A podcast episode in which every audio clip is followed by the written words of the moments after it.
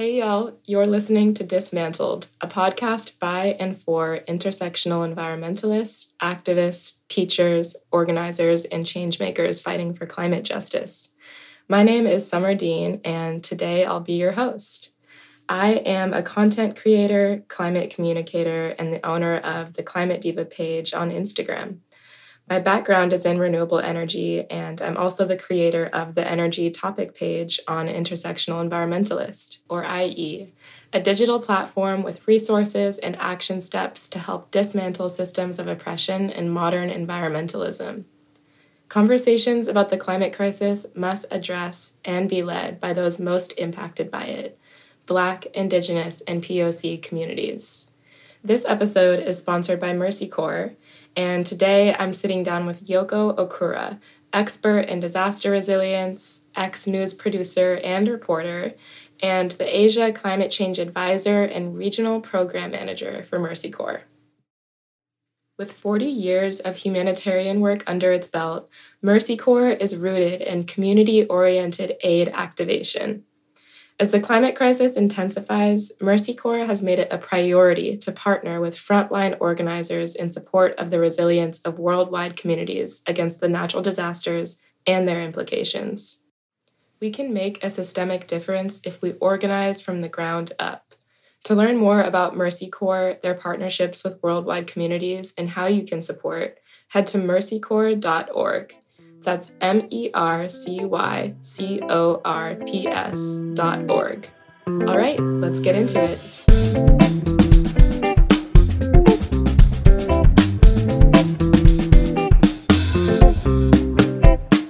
Hello, everybody.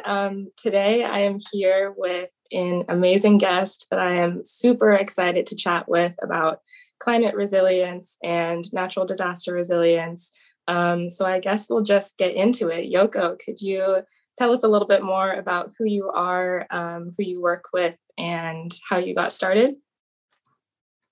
Yeah, hi. Thanks, Summer. Thanks for having me. So I work in community-based climate adaptation and disaster risk reduction programs, and in a nonprofit in an international NGO called Mercy Corps. So Mercy Corps is a global team of humanitarians working in over 40 countries, including places such as Indonesia, Kenya, and Afghanistan. And we work together on the front lines of some of the world's biggest challenges to create a future of possibility where everyone can prosper. And I specifically work on climate change issues with countries in Asia. So I work as the climate advisor for the Asia region. And this is working with country teams to make sure that we are thinking and acting on climate change in these countries. And I also have another role as a program manager for a flood resilience program. So I work with our country teams in Nepal, Indonesia, and Jordan to improve flood resilience policies, investments, and practice. Amazing. I always like to ask people, you know, what ignited your interest in climate issues and, you know, natural disaster resilience, because I think a lot of us, you know, our interest gets sparked from many different places. So what was that spark for you? Yeah, so after I graduated college, I was born and raised in Japan. So after I graduated college in Japan, I started working as a news reporter and producer for TV news. In 2011, the most devastating disasters in recent history of the country happened, the earthquake and tsunami, and also the nuclear disaster. So around 10 years ago. And I was really, you know, at the front lines covering the aftermath of this disaster. And, you know, I'd never seen anything like this in my life.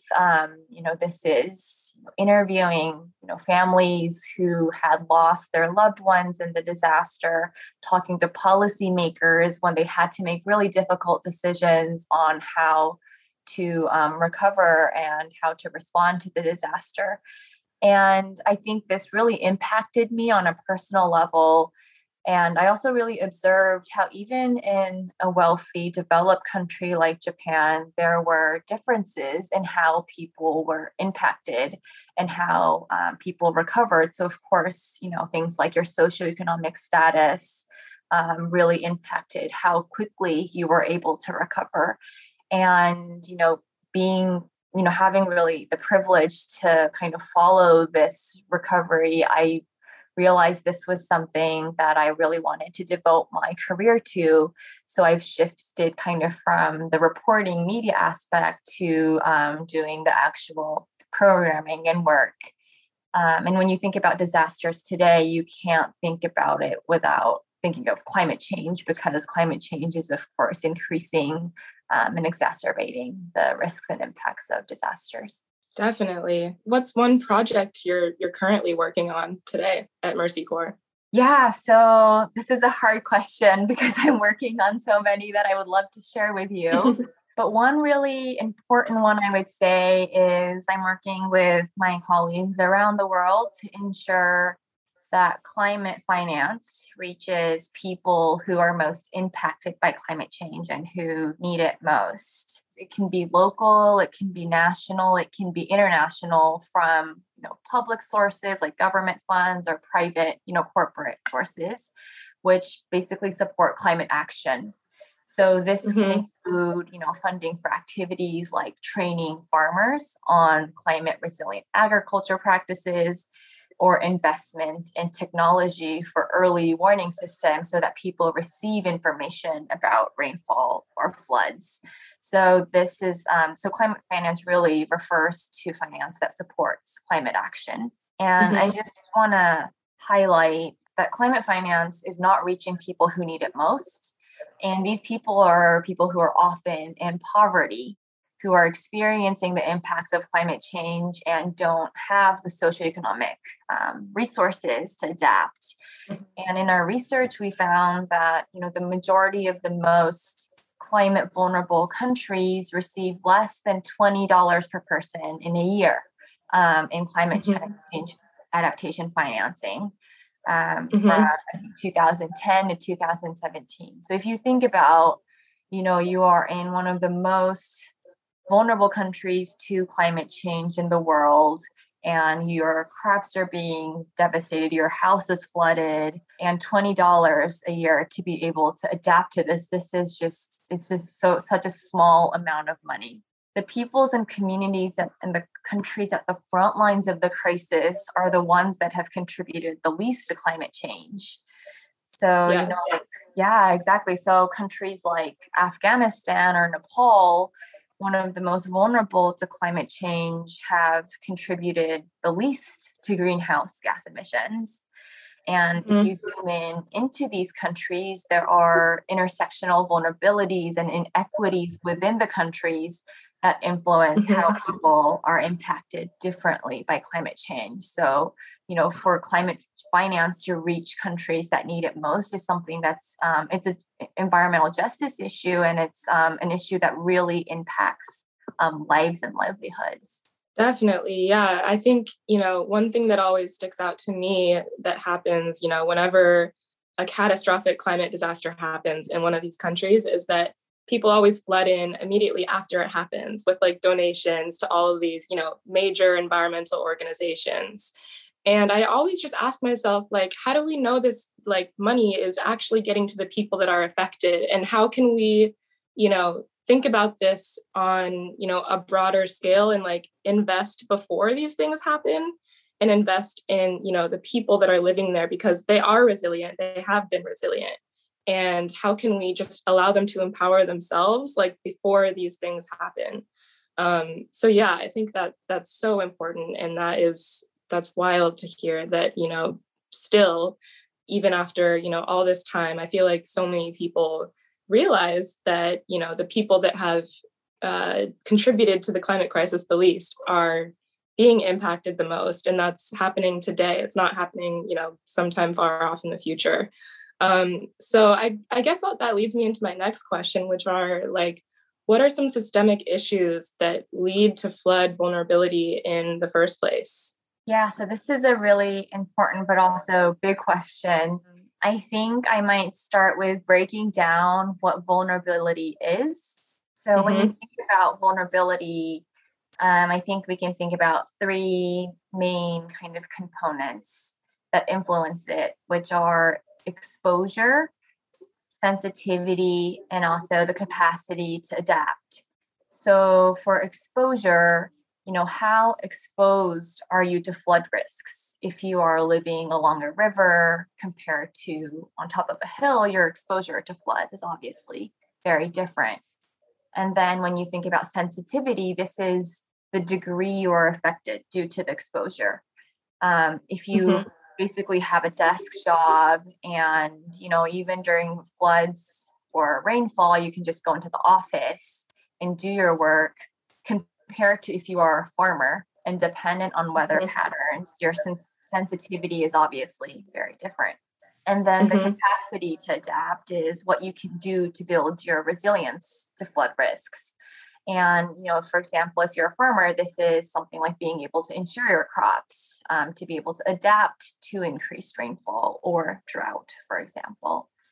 And when we think about all of these components that lead to vulnerability, you know, exposure, sensitivity, the capacity to adapt, these all have systemic issues embedded into how this kind of, to what degree you are exposed or to what degree you're sensitive.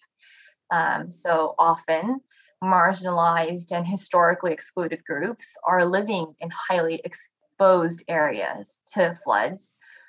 Land that is prone to disasters will often be cheaper, and land ownership laws and policies can make it difficult for marginalized groups to own property, and often they are left to live in areas that are more exposed to disasters like floods.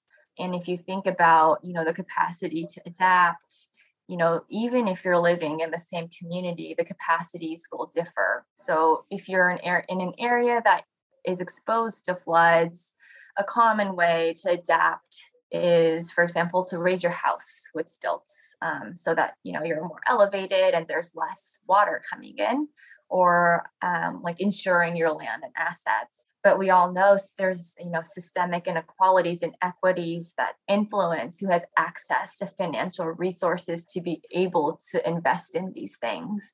So all of the issues, the components of vulnerability have systemic issues embedded in this. And I can give an example of an actual real life situation if that helps.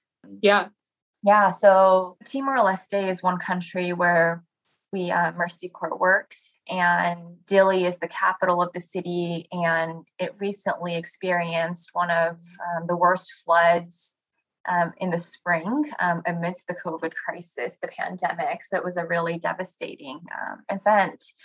Dili is a capital city on the coast, surrounded by hills on one side and the sea on the other. And we consider, you know, there's extreme rainfall, of course, with climate change causing this flooding, but it's a combination of systemic issues that led to the impacts and many households being impacted. And this was, you know, lack of economic opportunities, which had led to urbanization and an increased population centering around the capital in Dili. And to... with increased population, there was deforestation in the hilly area for economic activities like farming and informal settlements along the river. And so when you have more rainfall due to climate change, there were, you know, less trees and forests to absorb the water in the hills. So you have more water running downstream and into the poor families who are living in the informal settlements along the river.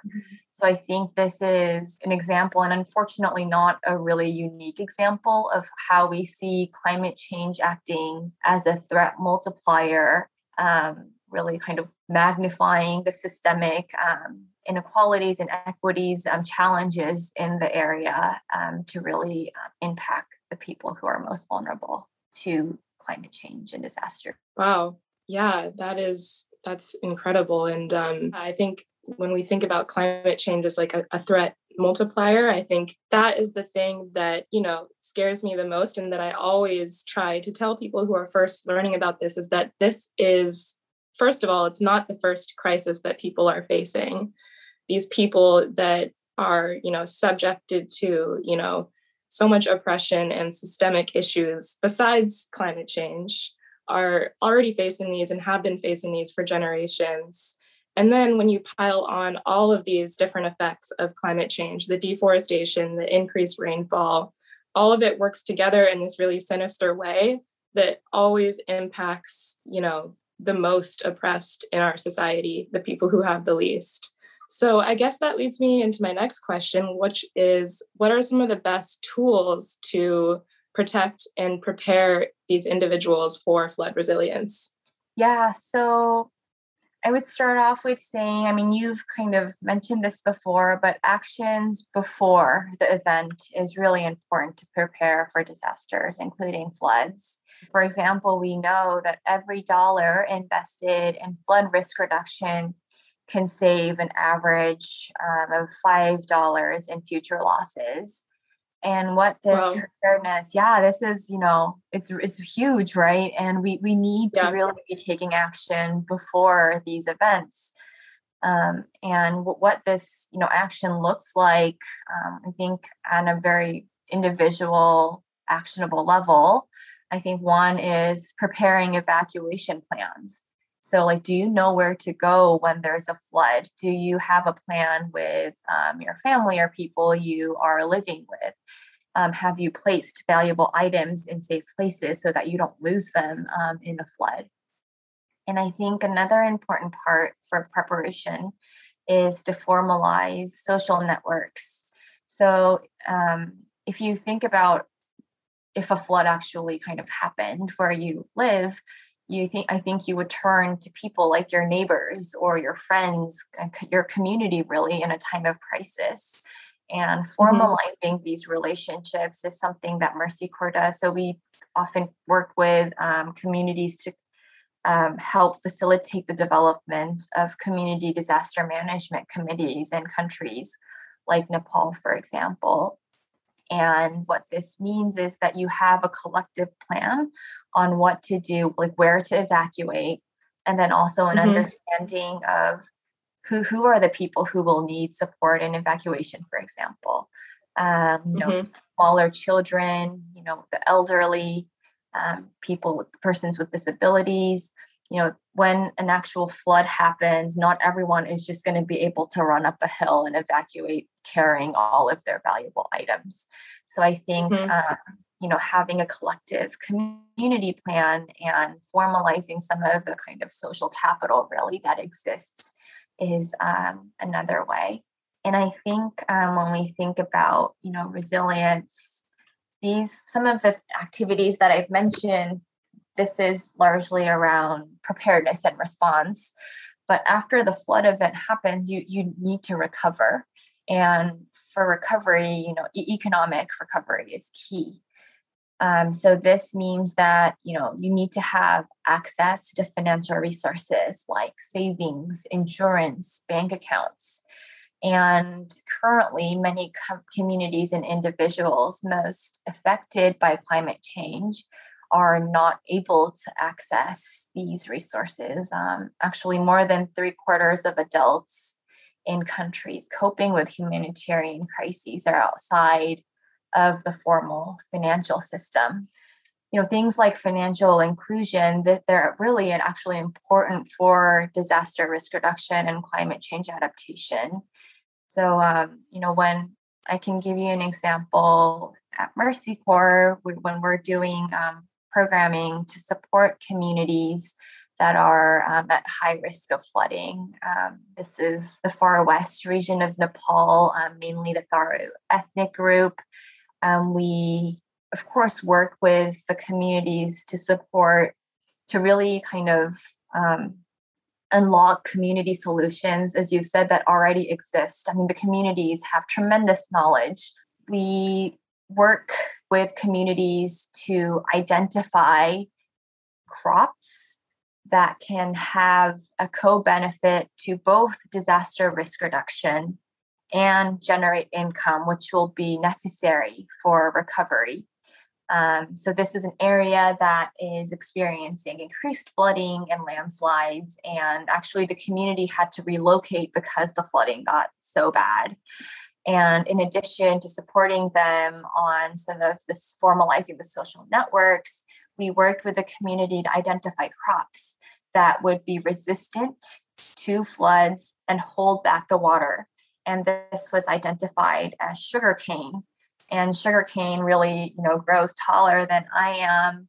And this was a kind of, I would say, like a nature-based solution that stopped the water from coming in to the land, but also generated income to be sold to local sugar factories. This was an income generating opportunity, but also reduced the flood risk so much that the community was able to reclaim 40 hectares of land for farming and living, and they were able to, return back to their community. So I think when we think about, something as that might seem as simple as a flood as a disaster, the kinds of activities and things that you need to do, it's not just about responding and preparing, but also kind of setting up systems and to be able to recover from the event so that you are more resilient. Thank you for that example. And, in my past experience working in renewable energy justice as well, I think one thing that a lot of people are thinking about is the fact that, we've already locked in a certain amount of climate change. So we are going to have these disasters for a very long time. So we're not going to be able to prevent many of them. So it's more so about how can we, help these communities and help ourselves build up to just be resilient. And, when these things happen, we can rely on our community and we know what to do and we can just get through this together. And I think that is the most important thing. And, building up through mutual aid and, relying on these, really important crops and natural solutions that can help us stay resilient. So yeah, that's a great point. How can we help communities on long-term recovery and, help them empower themselves and, just building resilience overall? Mm-hmm. I think as you said, we've started to touch upon this a bit, but when we are talking about empowerment, to me, that is that the most marginalized groups not only have a seat at the table, but they're able to voice their opinions, and their opinions are heard and considered. So we need to make sure that when we are, in a place to help to support these communities, to build their resilience, that we take a lot of time to understand the systemic issues the faith communities face, the power dynamics, relationships and incentives, and take an approach where we are putting the most impacted at the center of our work. And when we talk about empowerment, we aren't bringing solutions to the communities. We are, what yes. we're doing is unlocking community solutions. We're facilitating access to information and tools so that communities which already have a wealth of knowledge about their history, land and environment, can devise solutions with access to different types of tools. Definitely. I think I want to start transitioning into energy justice because this is, my background and something that I'm definitely very passionate about. To me, I think energy justice is very synonymous with climate resilience because when we think about energy and, climate disasters, what happens when, a disaster strikes is a lot of times the power goes out and we lose energy. And it's really important, that we remember that the current energy system right now around the world leaves out a lot of these lower income communities, and they're generally like the first to lose power. And I think there's a lot of power in knowing that like there are a lot of energy solutions that allow these communities to you know, power themselves and not really rely on outside help.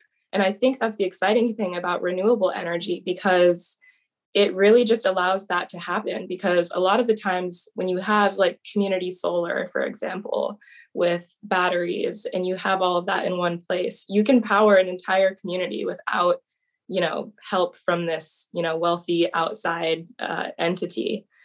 And so I would love to just hear, like, what does energy justice mean to you, and how does renewable energy affect climate resilience for countries disproportionately impacted by the climate crisis? You know, the communities Mercy Corps works with often do not have regular access to energy, and they also pay a disproportionate percentage of their income for energy compared to more wealthy countries.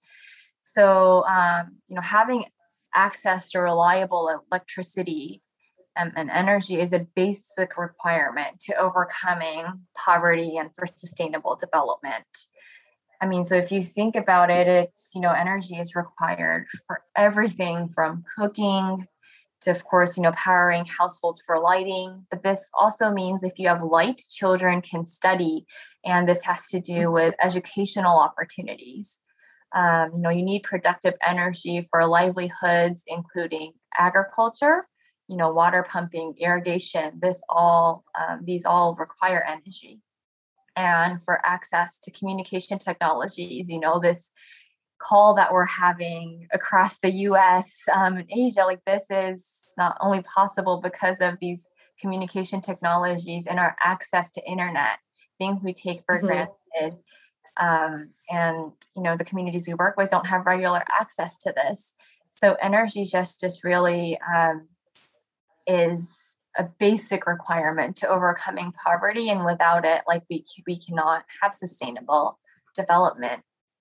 And I just also want to add that, you know, it's really important to remember that energy justice is strongly linked with issues that may seem a bit unrelated at the offset, like gender-based violence, for example. So, you know, women, girls, and children are the usual custodians of household energy. So they, you know, often travel long distances in areas where we work for firewood collection. And this, you know, exposes them to gender-based violence. So as you've said, if communities have access to affordable and accessible energy sources like solar, you know, this also links to issues on education, livelihoods, but also, you know, issues like gender-based violence. Wow. Yeah, that's incredible. And what are some of the most, in your work, like, what is some of the most accessible renewable energy sources available for these countries? Yeah, so this is very different, I think, depending on the context and environment. You know, we work in many fragile contexts, such as refugee camps, where there are very weak markets and supply for energy services. So, you know, I can give you an example of when we are working in a refugee camp in Uganda. You know, one of the most, one of the biggest challenges are the upfront costs, right, for these systems sometimes. So, like, even things like solar and solar power, a lot of refugees' households are not able to pay for the upfront costs. So we work to create these innovative relationships with private sector partners that supply the technologies, but also financial mechanisms so that these households are able to pay for energy services and create a sustainable market system. So what this looked like was implementing a results-based pay-as-you-go kind of financial mechanism, so that people living in refugee camps could also, you know, pay for their solar energy.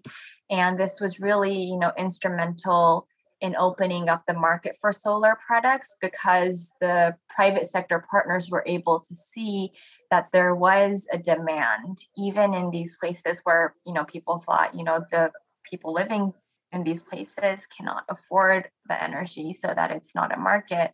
But now the companies are able to sell smaller solar lanterns at full market prices. Wow, that's incredible. And I feel like a lot of the times, you know, living in the United States, we hear people talk about the renewable energy revolution. We hear people talk about clean energy this, clean energy that. And a lot of the times, you know, these like lower income countries are not included in the conversation at all, because I think a lot of people, you know, just have this idea that like they can't afford renewable energy, or that they're not like, you know, at that level to be developed enough yet. Like these ideas that are just perpetuated in these Western countries, I think just further, you know, these systems that are very colonial in nature that, you know, continue to just extract from these countries and leave them behind. So I think that's so, so important. And then just going back to your work in Asia, do you see countries there like activating around climate issues and maybe like potentially forming an Asia climate change coalition, for example? This is actually a kind of timely question, because you probably have heard of like COP, you know, the UN climate change conference. COP 26 is happening in November this year. But in the lead up, there are a lot of regional gatherings and coalitions forming to discuss the issues specific to the region. And there is the Asia Pacific Climate Summit and Week that is happening actually next month. So there are a lot of platforms and discussions to, where we discuss issues that are especially relevant to Asia. And I think our role as Mercy Corps, having, you know, the privilege to be able to access that, those types of platforms, but also working with the communities, is to really be an advocate for the communities and speaking about what we're seeing on the ground. So yeah, there are actually a lot of initiatives around these issues, but I think there is still more work to be done to be able to actually elevate and bring the work, do the work to really support the most impacted to climate change. And I'd also say, aside from just, you know, the countries coming together, it's really important that, you know, different sectors come together. So the flood resilience program I mentioned earlier is actually a program called the Zurich Flood Resilience Alliance. And this alliance consists of 9 organizations from the NGO, academia, and private sectors who are working together to increase public and private investment in community-based flood resilience. And I think, you know, the strength of that is just us as Mercy Corps. We, of course, you know, we take pride in the work that we do, but our reach and our knowledge, you know, is really expanded when we work with different types of organizations and when we work across sectors. And I think this is really important, working with private sector, working with public sector, you know, engaging on issues on platforms like Intersectional Environmentalist, really, to be able to kind of exchange ideas, knowledge, and to be building from each other to really create and take action on innovative solutions to fight the climate crisis. Amazing.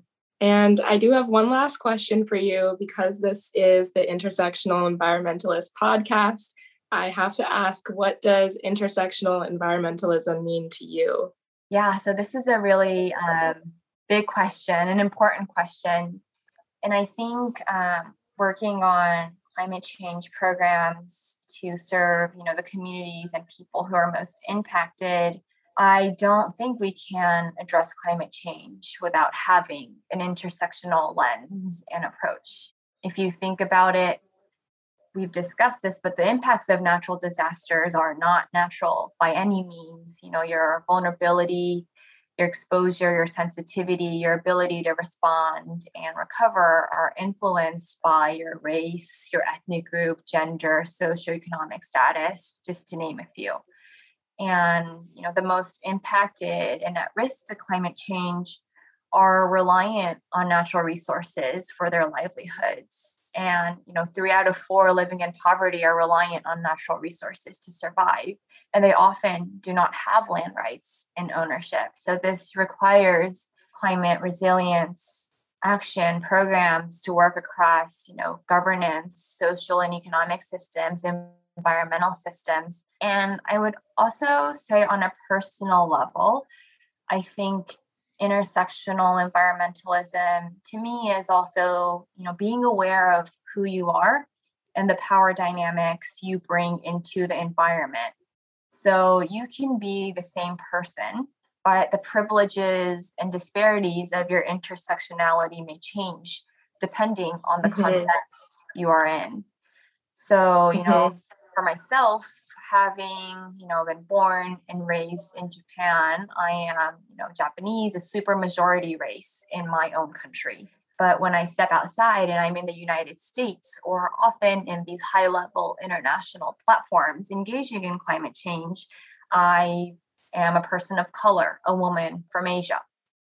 But when I'm actually working in these countries in Asia, like Indonesia or Myanmar, I'm a person that has been educated and grown up in the system in a country that was a colonizer of these countries, right, Japan.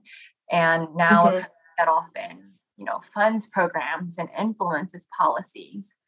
So, you know, what this means is that, you know, the meaning of my presence and position and the space I take up, the power dynamics that I bring shift, even though I myself am the same person. And they do really influence the conversations and discussions I have, whether it's, you know, community members or, you know, government officials.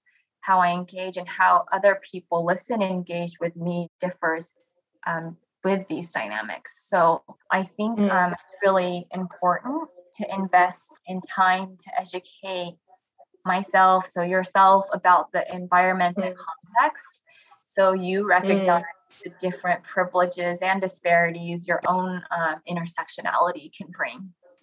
Wow. Yeah, that was beautiful. I think, you know, it's really important to use intersectional environmentalism as a lens to view these really huge systemic issues, but also on the personal level. I think that is something that has really just helped me this past year since Intersectional Environmentalist was formed was, you know, it has really just helped me learn more about my own intersectionality and my own identity and how that relates to the environment.